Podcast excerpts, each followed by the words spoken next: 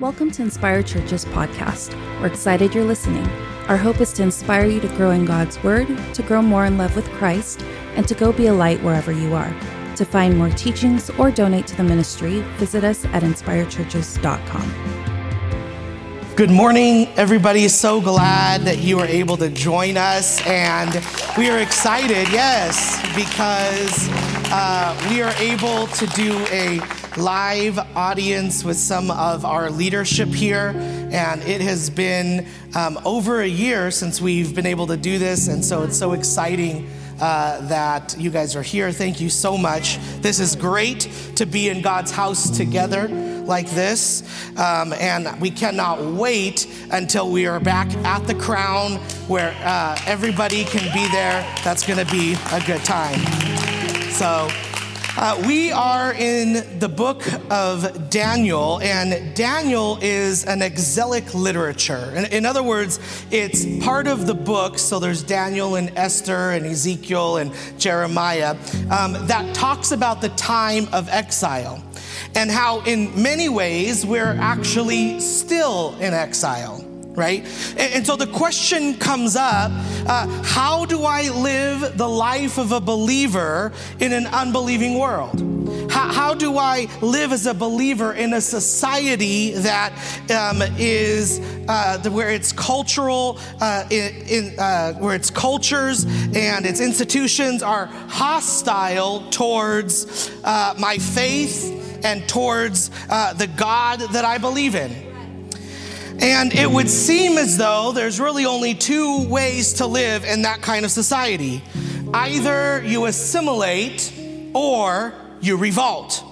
But, but God has been showing us through the book of Daniel that there's actually a third way. And that's what we've been really going through this entire series, this third way.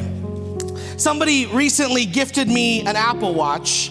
And I love this thing. Uh, for, uh, for those of you who don't know, there's this, um, it, it, kind of tracks your activity, and there's these rings. Um, and as you are active, it fills up these rings, right? And I love it because it kind of encourages you throughout the day. And, and uh, you know, there's one for like walking and, and all sorts of stuff. And and you know, as, as I'm sitting there studying or do whatever I'm doing, all of a sudden alarm go off and says, you know, you've completed a ring. And I'm like, I have? Wow, that's great. I mean, I'm healthier than I thought I was, right? And it's great. It's great. And, and I celebrate that it's a small win. Maybe y'all don't think much about it, but for me, when, whenever it says I fulfill that ring, I celebrate that. That's a big win for me. I don't know what I did to complete it. I, I walked around or I stood up when I was supposed to or whatever. But point is, is the ring gets filled and I celebrate those wins. Well, actually you have a win to celebrate. You have a win to celebrate because guess what? If you have followed us through the whole series, you have made it halfway through the book of Daniel. You've made it halfway through. Yeah, that's that's a reason to celebrate. You've made it halfway through the book of Daniel. Now, this second half, there are some shifts that take place, just so you know. Uh, there, there's two important shifts. One is uh, in the first half, somebody else would get a dream and Daniel would interpret the dream. But in this half, Daniel gets the dreams and someone else has to interpret them. Also, in the first half of Daniel, God proclaimed who he was to the outside world. In the second half, God is proclaiming who he is to his own people. Now, for those of you who are familiar with these texts, um, you are going to be tempted to right away read these texts through the lens of eschatology, right? Because this is usually where we pull out the charts and we start talking about end times and we start drawing lines everywhere, right? And a line over here and an arrow up here, and it looks like a, a football play, you know, playbook, and, and here, there, you know, and, and it's all of these sort of lines and, and charts, and, ma- and we map out the the end time. Now, now I'm not saying um, that it isn't about end times because scholars would agree that this is apocalyptic imagery, right? That this is eschatological language, and it is, but they also say it isn't just that. And too often we miss the forest for the trees. And so JT is about to read chapter seven, where Daniel has a vision, and I wonder if we can get the big picture. I wonder if we can see the tapestry that God has woven for us.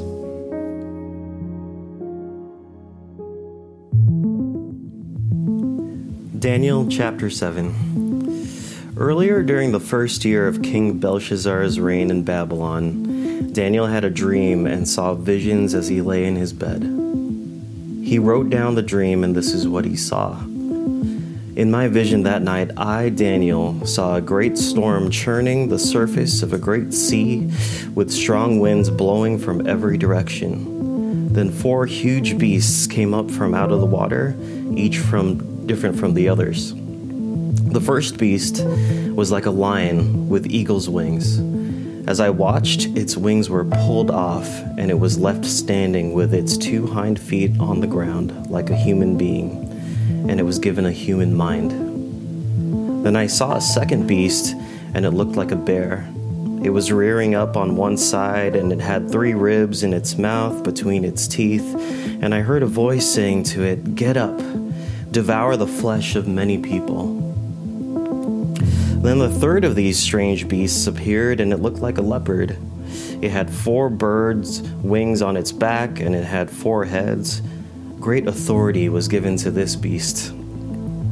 Then, in my vision that night, I saw a fourth beast, terrifying, dreadful, and very strong.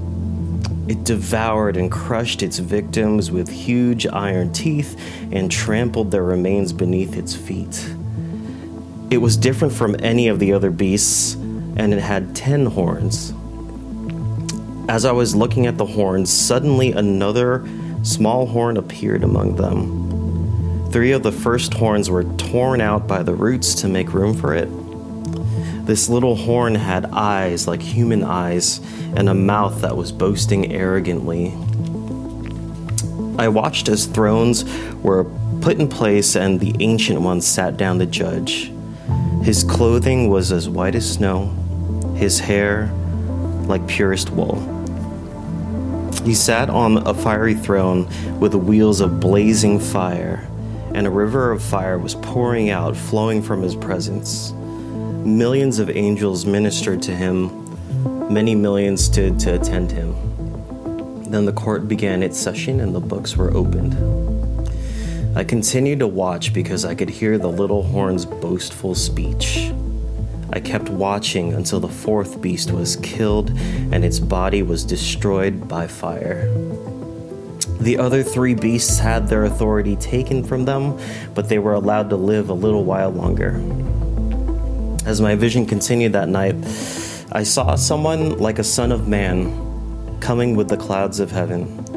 He approached the Ancient One and was led into his presence.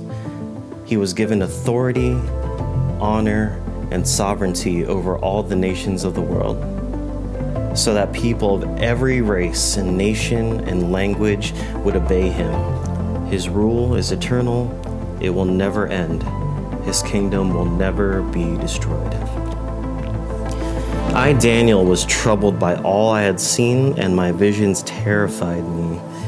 So I approached one of those standing beside the throne and I asked him what it all meant. He explained to me like this These four huge beasts represent four kingdoms that will arise from the earth. But in the end, the holy people of the Most High will be given the kingdom, and they will rule forever and ever. Then I wanted to know the true meaning of the fourth beast, the one so different from the others and so terrifying. It had devoured and crushed its victims with iron teeth and bronze claws, trampling their remains between its feet or beneath its feet. I also asked about the ten horns on the fourth beast's head and the little horn that came up afterward and destroyed three of the other horns.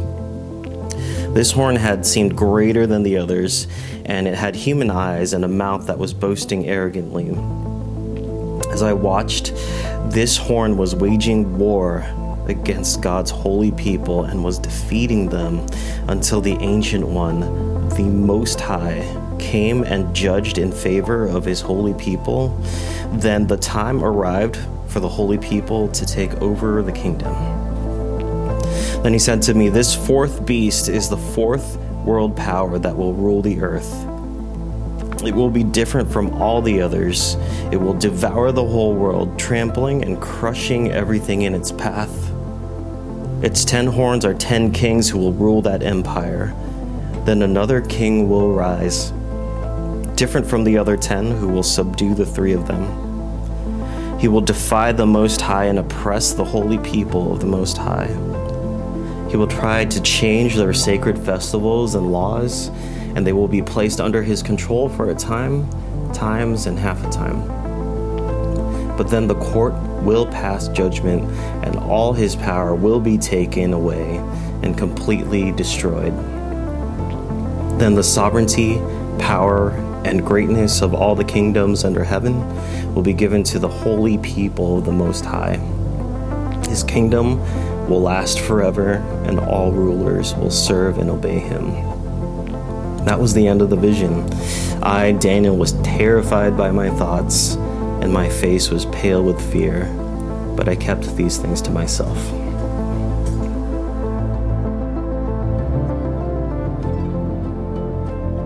Thank you, JT, for reading chapter 7. As we get ready to mine this chapter, I've titled this message, My Kingdom Come. My kingdom come. Now, as you were listening to the vision, you might have said, now, now wait a second, this sort of actually sounds familiar. Didn't we read about another vision back in chapter two where we saw four different kingdoms rise up and ultimately they'd be destroyed? And now we're seeing it again. And you're right. Yes, that's correct. And that's because understanding chapter two will be important to understand chapter 7. In fact, in chapter 7, the first thing Daniel has us do is look back. Because in cha- because look at this, the very first verse he says this. He says, "Earlier during the first year of King Belshazzar's reign in Babylon." See, up to this point, chapters one through six, the narrative had been one long chronological succession, but now Daniel wants us to look back. But before we do that, let me just show you where we're going today. Is that all right? And so th- there's three things that we're going to be journeying through this text that I want you to see. Number one is the meaning of the vision. Number two is the meaning of the rock and the man. And number three is what this means for us. So, number one, the meaning of the vision. Number two, the meaning of the rock and the man. And number three, the, what, what this means for us. So, number one, the meaning of the vision. When Israel had to go into Babylon, the, the first thing they did was actually settle outside of the city. We, we know that they settled by the Chebar Canal, which was actually some distance from the city of Babylon. And, and in that settlement, um, some leaders rose up um, in that sort of exiled community. Um, and if you want to know what it is that they said, you have to read Jeremiah 28. And Hananiah was sort of the leader, the leading prophet, if you will, uh, in that community at that time. And, and this is what they said to, to the exiled community. They said this. They said, don't move into the city of Babylon. We, see, we're, we're believers, and, and that's a, a, a wicked and that's a, a pagan city. That, it's the source of Babylonian culture. So, so have nothing to do with it. That, that's what they were saying. They, they, don't, don't move in there. Don't, don't live there. Stay out and, and pray against the city because, because we as prophets, we hear God and, and we know that God's going to judge that city and, and then we're going to end up back on top right? The, the, the, the cultural power is going to shift back to us. And, and God's going to say, so, don't have anything to do with that city. Stay, stay away from it. Don't move in it. Don't, in fact, pray against it. Well, Jeremiah, the true prophet who was back in Judah, uh, heard about this and wrote them a letter that revealed God's will for exiled people. And this is what the letter said. And it's amazing because it became the blueprint for Daniel's life. And this is why we're reading it. This is what it says uh, Jeremiah chapter 29, verse 4 says this. This is what the Lord says to the exiles in Babylon. Build houses and settle down, plant gardens and eat what they produce, marry and have sons and daughters, find wives for your sons and give your daughters in marriage, increase in number there, do not decrease. Also seek peace and prosperity of the city to which I have carried you into exile. Pray to the Lord for it, because if it prospers, you too will prosper. Do not let the prophets and the diviners among you deceive you. Wow. Right? That, I mean, that must have been absolutely astounding to the people that were listening to this because it seems counterintuitive to what you think God would say right? You would think that Hananiah would be right. Like, no, stay away from that. That's evil. Don't go near it. Don't touch it. Get away from it, right? So separate yourself from that. But God says, no, no, no, go in there.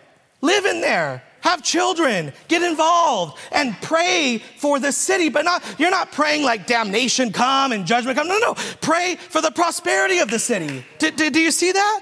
In other words, God's saying, I want you to get the big picture because I want you to realize that I'm the one that carried you to this city. I, I, it was part of my plan for you to lose cultural power. It was part of my plan for, for this pagan city to take over and to take you from your homeland and exile you into to Babylon. And, and, and because it's part of my plan to renew you and to change you and to grow you. So that, that's what God's saying. And God's saying, I refuse to, to let you believe that there's only two options that you either have to assimilate or somehow separate, right? He says, no. He says, I want you to be intrink- I want you to be a part of the Babylonian culture, but without becoming Babylonian. Wow. I want you to be, I want you to be, I want you to go in there and be a part of the Babylonian culture, but without becoming, I want you to move in. I want you to be part of the unbelieving society, but without losing your identity. Well, how do you do that? Well, by understanding the meaning of the vision. Wow. That's what it means.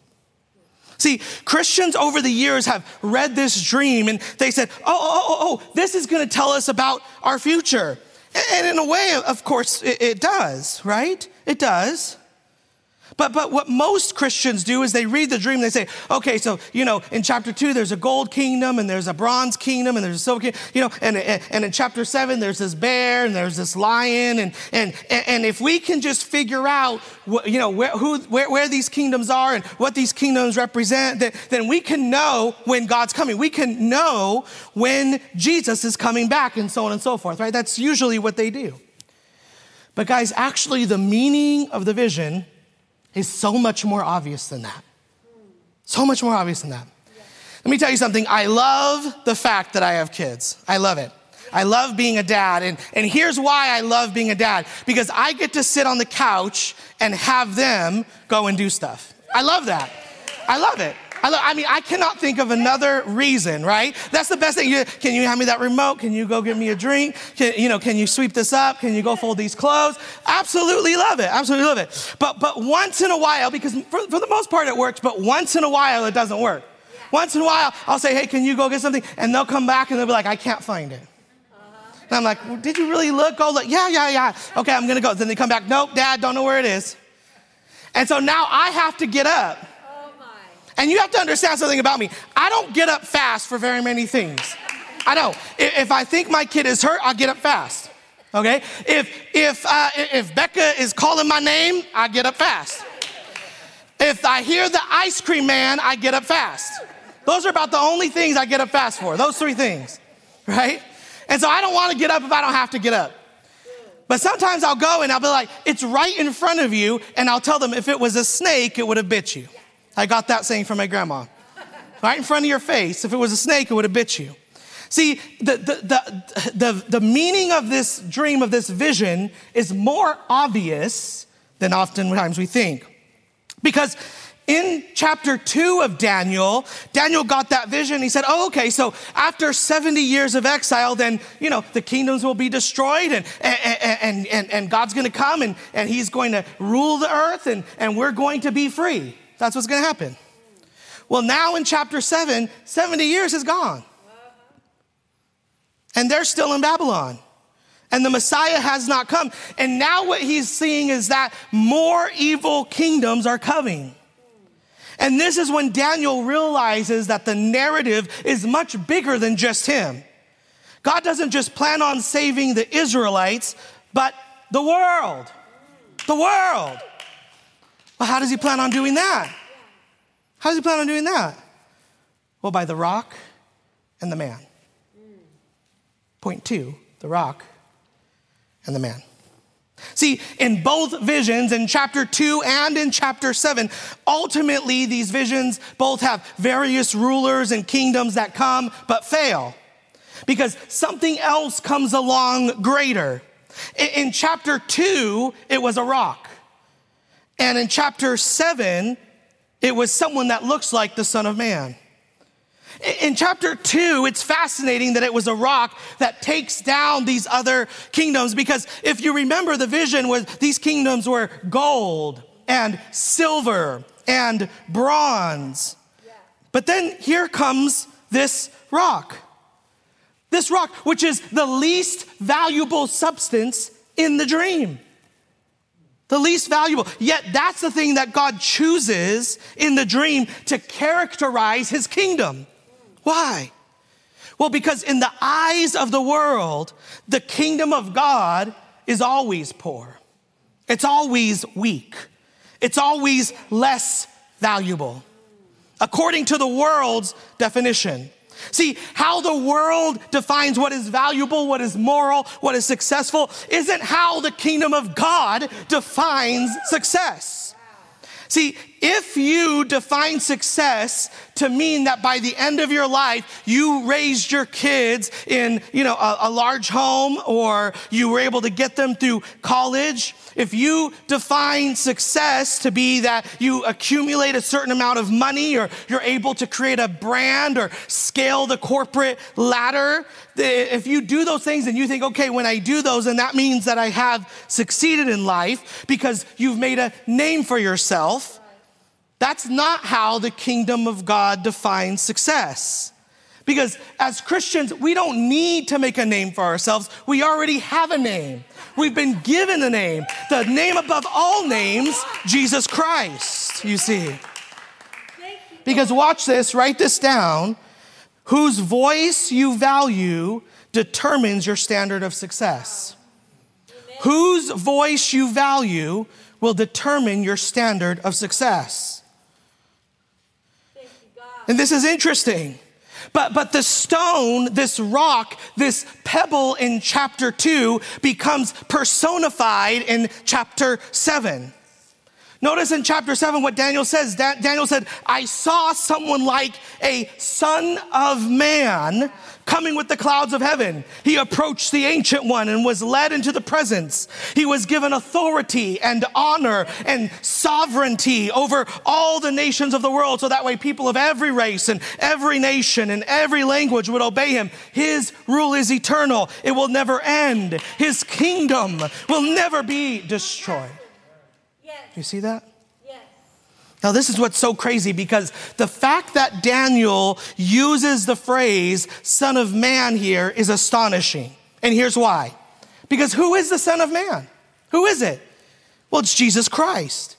69 times in the Synoptic Gospels, Jesus Christ referred to himself as the Son of Man.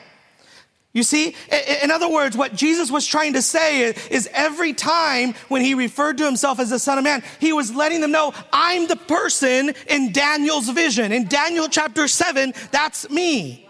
That's me.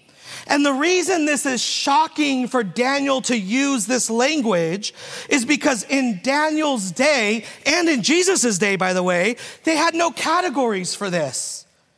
They had no categories for, for what would be a crucified Christ or a suffering sacrificial Savior.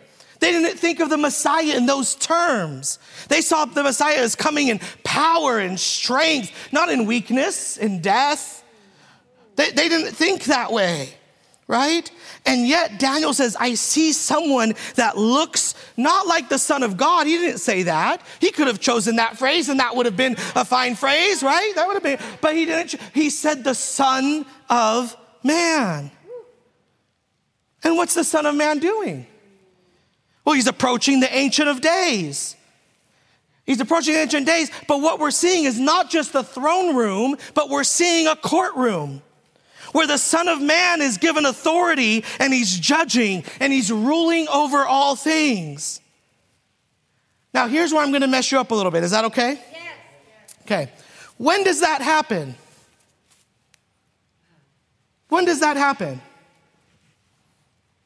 Let me, let me ask it this way When did Jesus return to the presence of his Father and receive the kingdom that was appointed for him for the completion of his earthly ministry. When did that happen? At his, ascension, at his um, ascension, right? He died on the cross. He rose from the dead. He resurrected. And then the Bible says he ascended to the right hand of the Father. See, the right hand means to be equal with. He, he's at the right hand of the Ancient of Days, meaning for Daniel, when Daniel has the vision, this is something to come. But for us, this is something that has already happened and not yet. This is something that has happened and not yet. John Calvin says this about, about when Christ ascended. He says this about it. He says, Christ was invested with lordship over heaven and earth and solemnly entered into possession of the government committed to him and that he not only entered in possession once and for all, but continues in it until he shall come down on judgment day. See, God's kingdom is present in its beginnings, but still future in its fullness. It's now and not yet. And this has, and this has huge implications. L- listen very carefully to how, what, how Tim Keller describes what, the implication of, of, of a kingdom that is now and not yet. This is what he says. This guards us from under-realized eschatology, meaning expecting no change to happen now. It guards us from expecting no change to happen now. And it guards us from over realized eschatology, expecting all change to happen now. In this stage, we embrace the reality that while we're not yet what we will be, we're no longer what we used to be. Wow. Wow. The kingdom of God came, but see, when the kingdom of God came, the Bible talks about the kingdom of God coming uh, small and then it grows from the inside out. The Bible compares it to yeast or to a seed. This is why the rock in chapter two, this rock, this pebble, grows into a mountain and covers the earth. This is why when Jesus teaches us to pray, he says, Thy kingdom come. Now, it's already here. So why do we have to pray for it to come? Because it's now and it's not yet. He said, Pray, Thy kingdom come. Say that with me. Thy kingdom come. Say it one more time. Thy kingdom come. See, if you read Daniel chapter 7 only as something in the future, and you do not account for Christ's death, resurrection, and ascension as being central, then you've missed this completely. You've missed it. You've missed the meaning of the vision, you've missed the meaning of the rock, you've missed the meaning of the man. The meaning of the vision, the meaning of the rock, the meaning of the man and finally, so what does this mean for me? What does this mean for you and for me? What does this mean for us? Listen, beloved, everybody is building a kingdom. Yeah. The question is, whose kingdom are you building? Amen. That's the question. Everybody's building a kingdom. Yeah.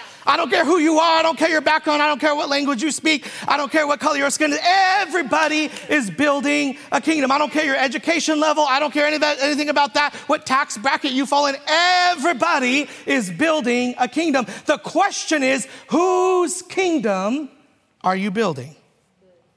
Whose kingdom are you dreaming about? Whose kingdom do you have vision for?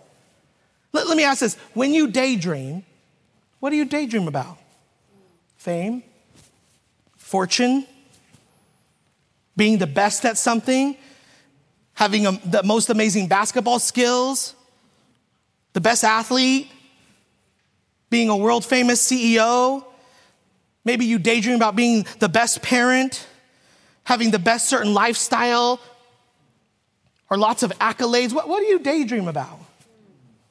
Whose kingdom do you have vision for?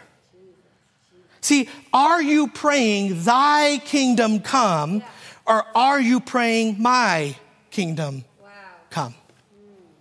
Listen up, saints. Are you praying, Thy kingdom come, or are you praying, My kingdom come? Listen up, chosen ones. Are you praying, Thy kingdom come, or are you praying, My kingdom come? See, most of you have dreamed for a kingdom, but it's your kingdom. It's your kingdom. And see, every time you do something to be accepted by man more than by God, then you're praying, My kingdom come. Every time you try to make a name for yourself instead of living in the name that Christ has given you, then you are praying, My kingdom come. Anytime you try to help somebody out or stay in a marriage or have a friendship only because it benefits you, then you're praying, My kingdom come. If you're holding on to forgiveness, then you are praying, My kingdom come. Oh, I don't have anybody to say amen to that tonight. Listen, if you're demanding your way, then you're praying, My kingdom come. If you're serving at your church, but you won't do certain things because that's beneath you, then you're praying, My kingdom come when you feel like you're spiritually superior and you say, Yeah, I need Jesus, but I don't need Jesus as much as that person needs Jesus. But, yeah, I sin, but I don't sin like that person said. Then you're praying, My kingdom come.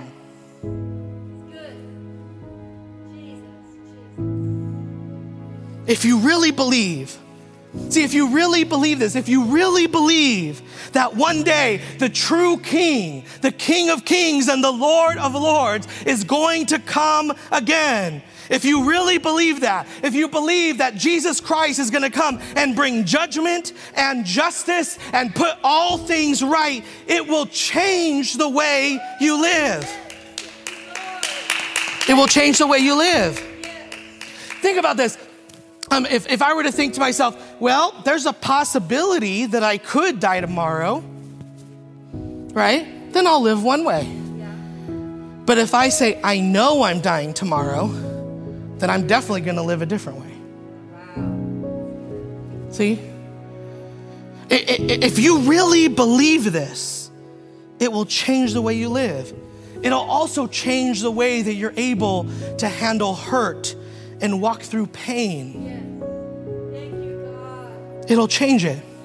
Because, because as long as I know, I don't know about you, but as long as I know that Christ is still on the throne, as long as I know that He is sovereign, as long as I know that and I believe and I know it to be true that He's gonna come back and all things are gonna be made right, then whatever it is I'm going through, then I know that it's gonna be okay. At the end of the day, when all things are said and done, I know that all things are gonna work together for the for His glory, for those who are called according to His purpose. I know it. And so when I'm going through something that's difficult and hard, when my heart is broken and crushed, when I feel like I cannot breathe, when I'm stressed, when I'm filled with anxiety, at the end of the day, all I have to do is remember that my King is sitting on the throne. And one day, all of this, all of it, all of it, all of it will be made right. I said, all of it would be made right. All of it. It'll change. It'll change how you handle miscarriages, and it'll change how you handle uh, being let go. And it, it, it, it just changes how you live and what you go through. Yes, yes, are you praying, Thy kingdom come, or are you praying, My kingdom come? The meaning of the vision, the meaning of the rock and the man, and what this means for you and me. What this means is that as Christians and as believers, we have to make sure that we ask ourselves periodically throughout the day when certain emotions come up or certain thoughts come in our hearts, we feel a certain kind of way. Well, wait a minute. Am I building my kingdom or am I building his? Do I believe what Daniel 7 is teaching or do I not? And this will change not just how you live within yourself, but how you live in this society of unbelievers. Because he's not calling you to assimilate, he's not calling you to revolt, but he's calling you to be light in darkness. This is the way. Thank you for joining us for this week's Inspire Churches podcast. Don't forget to share or subscribe to join us every Sunday. You can keep up with Inspire Churches through Instagram at Inspire Churches or on Facebook at facebook.com slash Inspire Churches. To support the ministry, you can click on the link in the description or visit us at inspirechurches.com for more information.